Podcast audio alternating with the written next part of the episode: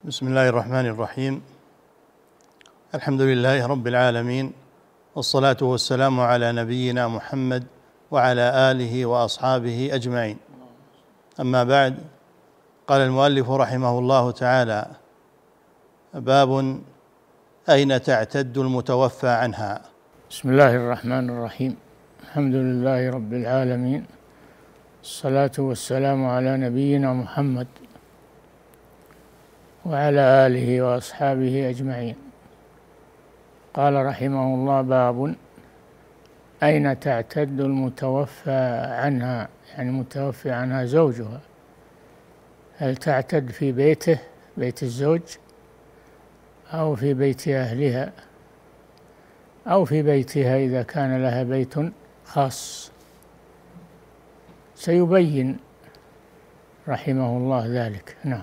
عن فريعة بنت مالك قالت خرج زوجي في طلب اعلاج له فأدركهم في طرف القدوم فقتلوه فأتاني نعيه وأنا في دار شاسعة من دور أهلي.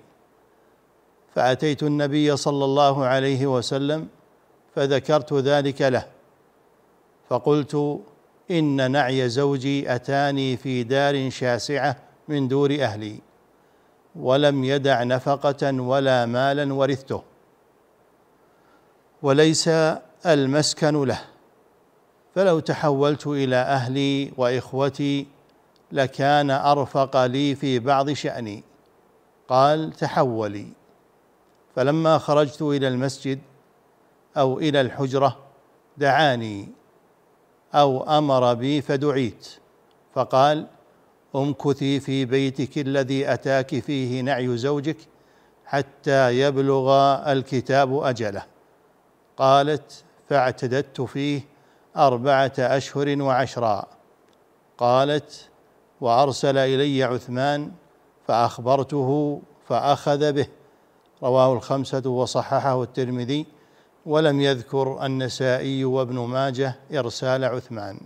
نعم هذا الحديث فيه أن خرج في طلب أعبد له مملوء مماليك فأدركهم وتسلطوا عليه وقتلوه. فجاء خبره ونعيه إلى زوجته فاعتدت عدة الوفاة في البيت الذي جاء الخبر وهي فيه. هذا ما يدل عليه هذا الحديث أن المتوفى عنها تعتد في البيت الذي يتيسر لها وتأمن فيه على نفسها. نعم. قالت إن نعي زوجي أتاني في دار شاسعة من دور أهلي فلو تحولت إلى أهلي وإخوتي لكان أرفق لي في بعض شأني. قال تحولي. ثم قال أمر بي فدعيت فقال أمكثي في بيتك الذي أتاك فيه نعي زوجك حتى يبلغ الكتاب أجله. نعم كما مر أن المتوفى عنها تعتد في البيت الذي أتاها نعي زوجها وهي فيه. ولا تتحول عنه إلا لعذر شرعي يبيح له التحول. نعم. وعن عكرمة عن ابن عباس رضي الله عنهما في قوله تعالى والذين يتوفون منكم ويذرون أزواجا وصية لأزواجهم متاعا إلى الحول غير إخراج. نسخ ذلك بآية الميراث بما فرض لها من الربع والثمن ونسخ أجل الحول أن جعل أجلها أربعة أشهر وعشرا. رواه النسائي وأبو داود. كانوا في الأول تعتد المتوفى عنها في البيت الذي توفي زوجها وهي فيه حولا كاملا تعتد فيه حولا كاملا. ثم نسخ ذلك في أربعة أشهر وعشرة أيام. وهذا تخفيف من الله سبحانه وتعالى على عباده فالمتوفى عنها تعتد في البيت التي أتاها نعي زوجها وهي فيه أربعة أشهر وعشرة أيام. هذا ما استقر عليه الأمر في الأخير بدل أن تعتد حولا كاملا. نعم. باب ما جاء في نفقة المبتوتة وسكناها. المبتوتة هي المطلقة الباين المطلقة الباين يقال لها مبتوتة. أما المطلقة التي لها حق لزوجها عليها حق الرجعة فهذه تعتد في بيت الزوجية. نعم. عن الشعبي عن فاطمة بنت قيس رضي الله عنها عن النبي صلى الله عليه وسلم في المطلقة ثلاثة قال ليس لها سكنى ولا نفقة. رواه أحمد ومسلم. وفي رواية عنها قالت طلقني زوجي ثلاثا فلم يجعل لي رسول الله صلى الله عليه وسلم سكنى ولا نفقة. رواه الجماعة إلا البخاري. وفي رواية عنها أيضا قالت طلقني زوجي ثلاثا فأذن لي رسول الله صلى الله عليه وسلم أن أعتد في أهلي رواه مسلم. نعم هذا فيه أن المطلقة المبتوتة يعني التي لا رجعة لزوجها عليها أنها تعتد حيث شاءت بما يتيسر لها وتأمن فيه على نفسها. نعم.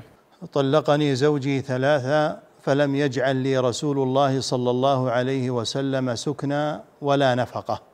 لأنها مبتوتة ليست رجعية. الرجعية لها السكنى ولها النفقة. أما المبتوتة فإنها ليس لها على مطلقها سكنى ولا نفقة. نعم. وعن عروة ابن الزبير أنه قال لعائشة ألم تري إلى فلانة بنت الحكم طلقها زوجها البتة فخرجت. فقالت بئس ما صنعت. فقال ألم تسمعي إلى قول فاطمة؟ فقالت أما إنه لا خير لها في ذلك. متفق عليه.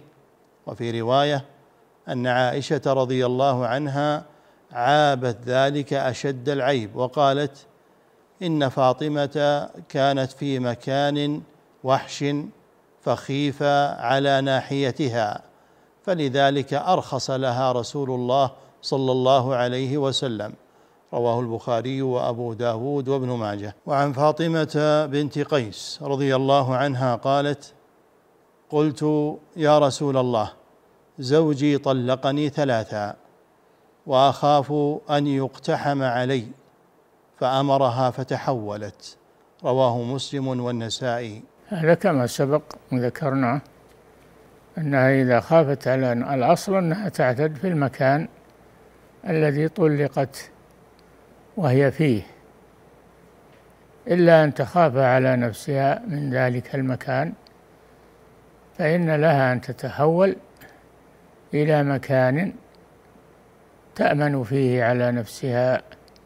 نعم. وعن الشعبي أنه حدث بحديث فاطمة بنت قيس أن رسول الله صلى الله عليه وسلم لم يجعل لها سكنى ولا نفقة فأخذ الأسود ابن يزيد كفا من حصى فحصبه به وقال ويلك تحدث بمثل هذا؟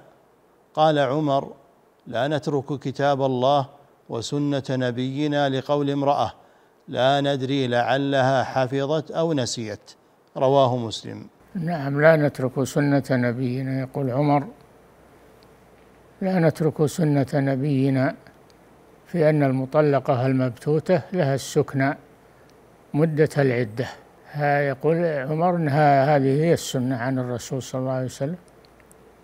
وحديث فاطمة بنت قيس أنها تتحول عن هذا البيت إذا شاءت خصوصا إذا لم تأمن على نفسها أنها تتحول. وعمر يقول لا نحن على على سنة نبينا في أنها تبقى في بيت الزوجية. نعم.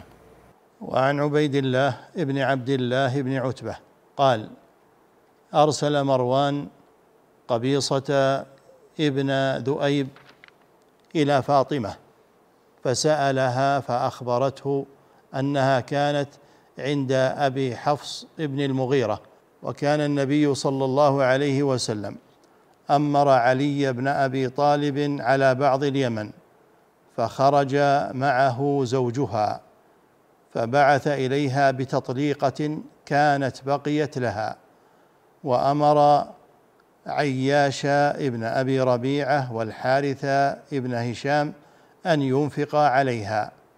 فقال والله ما لها نفقة إلا أن تكون حاملا. فأتت النبي صلى الله عليه وسلم فقال لا نفقة لك إلا أن تكوني حاملا. واستأذنته في الانتقال فأذن لها.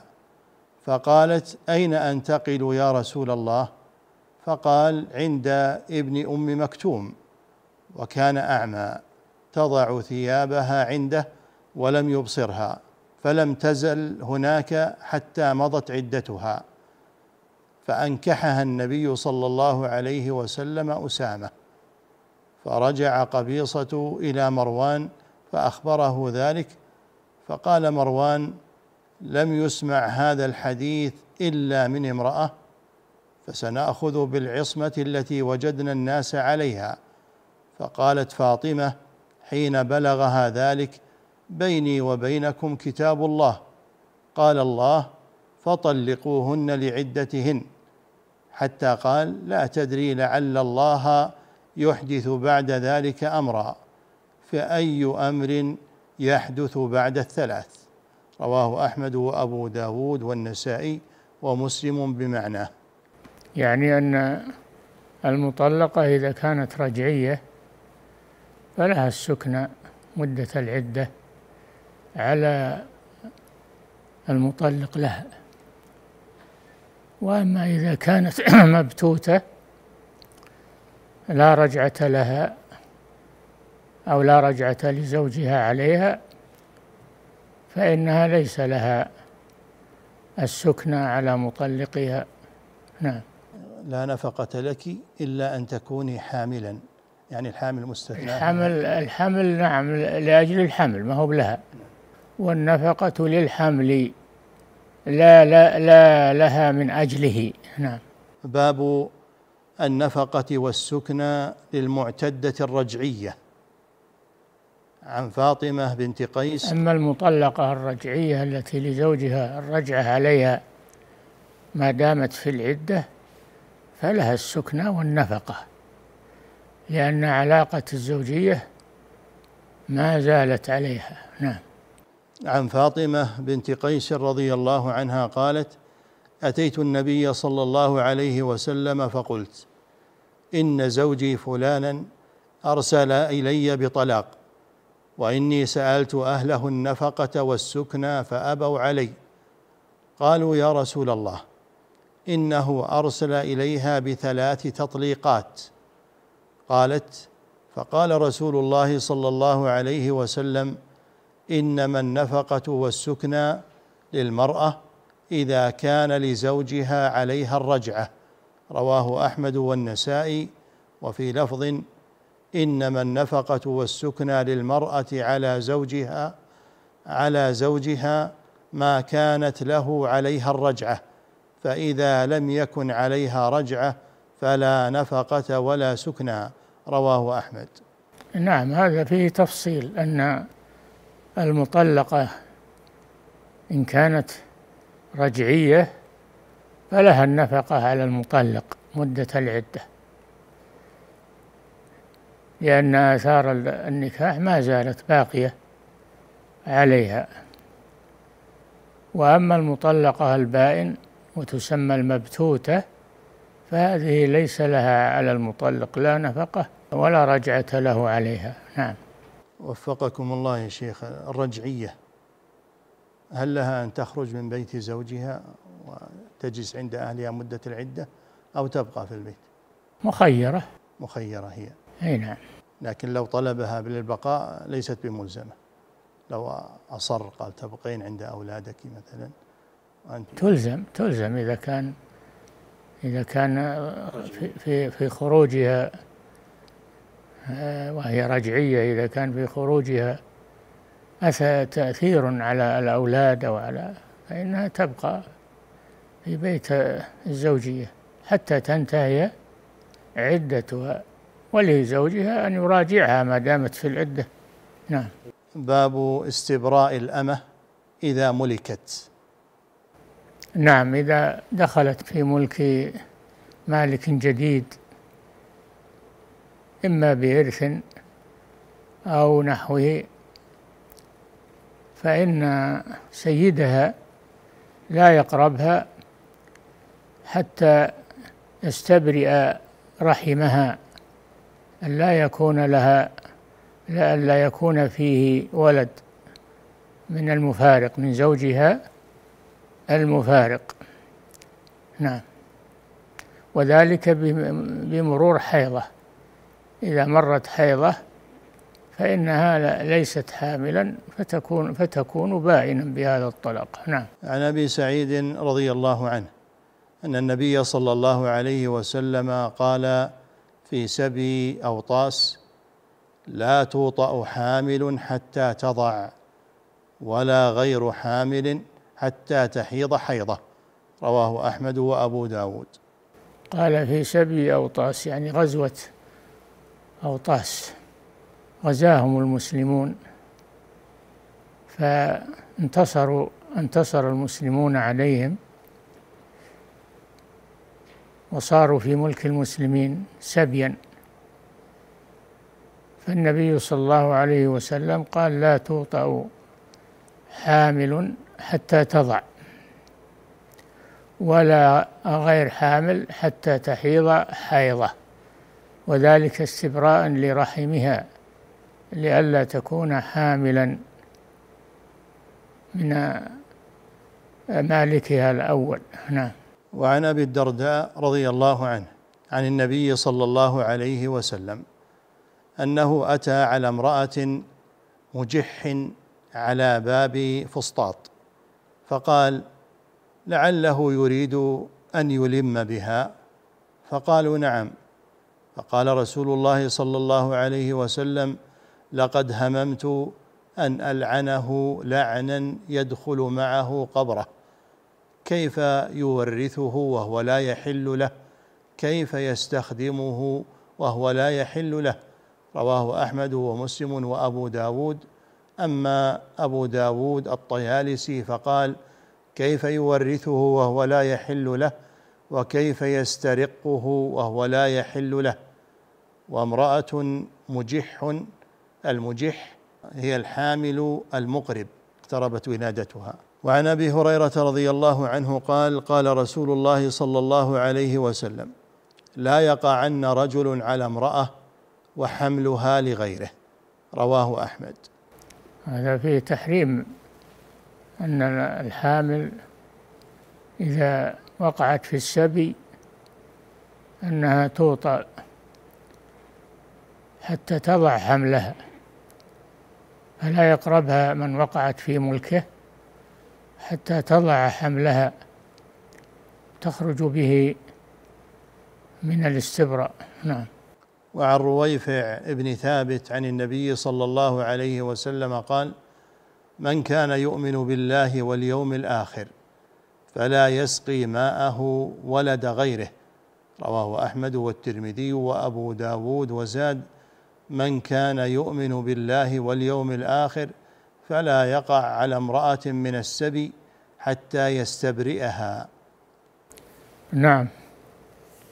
هذا فيه أن من حدث له ملكية على سبي من النساء أنه لا لا يطأها ولا يقربها حتى يستبرئها لئلا تكون حاملا ممن كانت تحت يده قبل السبي. نعم. من كان يؤمن بالله واليوم الآخر فلا يسقي ماءه ولد غيره. يسقي ماءه يعني بمعنى الجماع. ماءه يعني ماء الجماع. يسقيه ولد, ولد غيره يعني الحمل الذي في بطن الموطوءة هذا فيه بيان الحكمة من استبراء الإماء. لئلا يسقي ماءه زرع غيره. نعم. وفي لفظ من كان يؤمن بالله واليوم الآخر فلا ينكحن ثيبا من السبايا حتى تحيض. رواه أحمد. ومفهومه أن البكر لا تستبرأ. من كان يؤمن بالله واليوم الآخر فلا ينكحن ثيبا من السبايا حتى تحيض. رواه أحمد ومفهومه أن البكر لا تستبرأ. نعم مفهومه. مفهوم الحديث أن البكر التي لم يسبق لم يسبق أن تسري بها أنها لا تستبرأ لا حاجة إلى الاستبراء في رحمها نعم. وقال ابن عمر إذا وهبت الوليدة التي توطأ أو بيعت أو عتقت فلتستبرأ بحيضة ولا تستبرأ العذراء حكاه البخاري في صحيحه. ولا تستبرأ العذراء حكاه البخاري في صحيحه. وقد جاء في حديث عن علي ما الظاهر حمله على مثل ذلك. فروى بريدة رضي الله عنه قال بعث رسول الله صلى الله عليه وسلم عليا إلى خالد يعني إلى اليمن. ليقبض الخمس. فاصطفى علي منه سبية فأصبح وقد اغتسل. فقلت لخالد ألا ترى إلى هذا؟ وكنت أبغض عليا فلما قدمنا على النبي صلى الله عليه وسلم ذكرت ذلك له. فقال يا بريدة أتبغض عليا فقلت نعم. فقال لا تبغضه. فإن له في الخمس أكثر من ذلك. رواه أحمد والبخاري. وفي رواية قال أبغضت عليا بغضا لم أبغضه أحدا وأحببت رجلا من قريش لم أحبه إلا على بغضه عليا. فبعث ذلك الرجل على خيل فصحبته فأصبنا سبيا.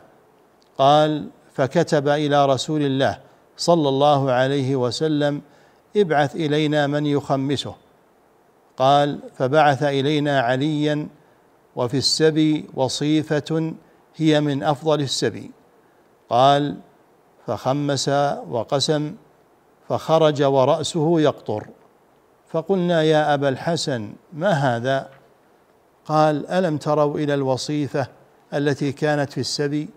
فإني قسمت وخمست وخمست فصارت في الخمس ثم صارت في أهل بيت النبي صلى الله عليه وسلم ثم صارت في آل علي ووقعت بها. قال فكتب الرجل إلى نبي الله صلى الله عليه وسلم فقلت ابعثني. فبعثني مصدقا فجعلت أقرأ الكتاب وأقول صدق. قال فأمسك يدي والكتاب وقال أتبغض عليا قلت نعم. قال فلا تبغضه. وإن كنت تحبه فازدد له حبا. فوالذي نفس محمد بيده. لنصيب آل علي في الخمس أفضل من وصيفة. قال فما كان من الناس أحد بعد قول النبي صلى الله عليه وسلم أحب إلي من علي. رواه أحمد. نعم. وفيه بيان أن بعض الشركاء يصح توكيله في قسمة مال الشركة والمراد بآل علي علي نفسه. نعم. الحمد لله رب العالمين صلى الله وسلم على نبينا محمد وعلى آله وأصحابه أجمعين.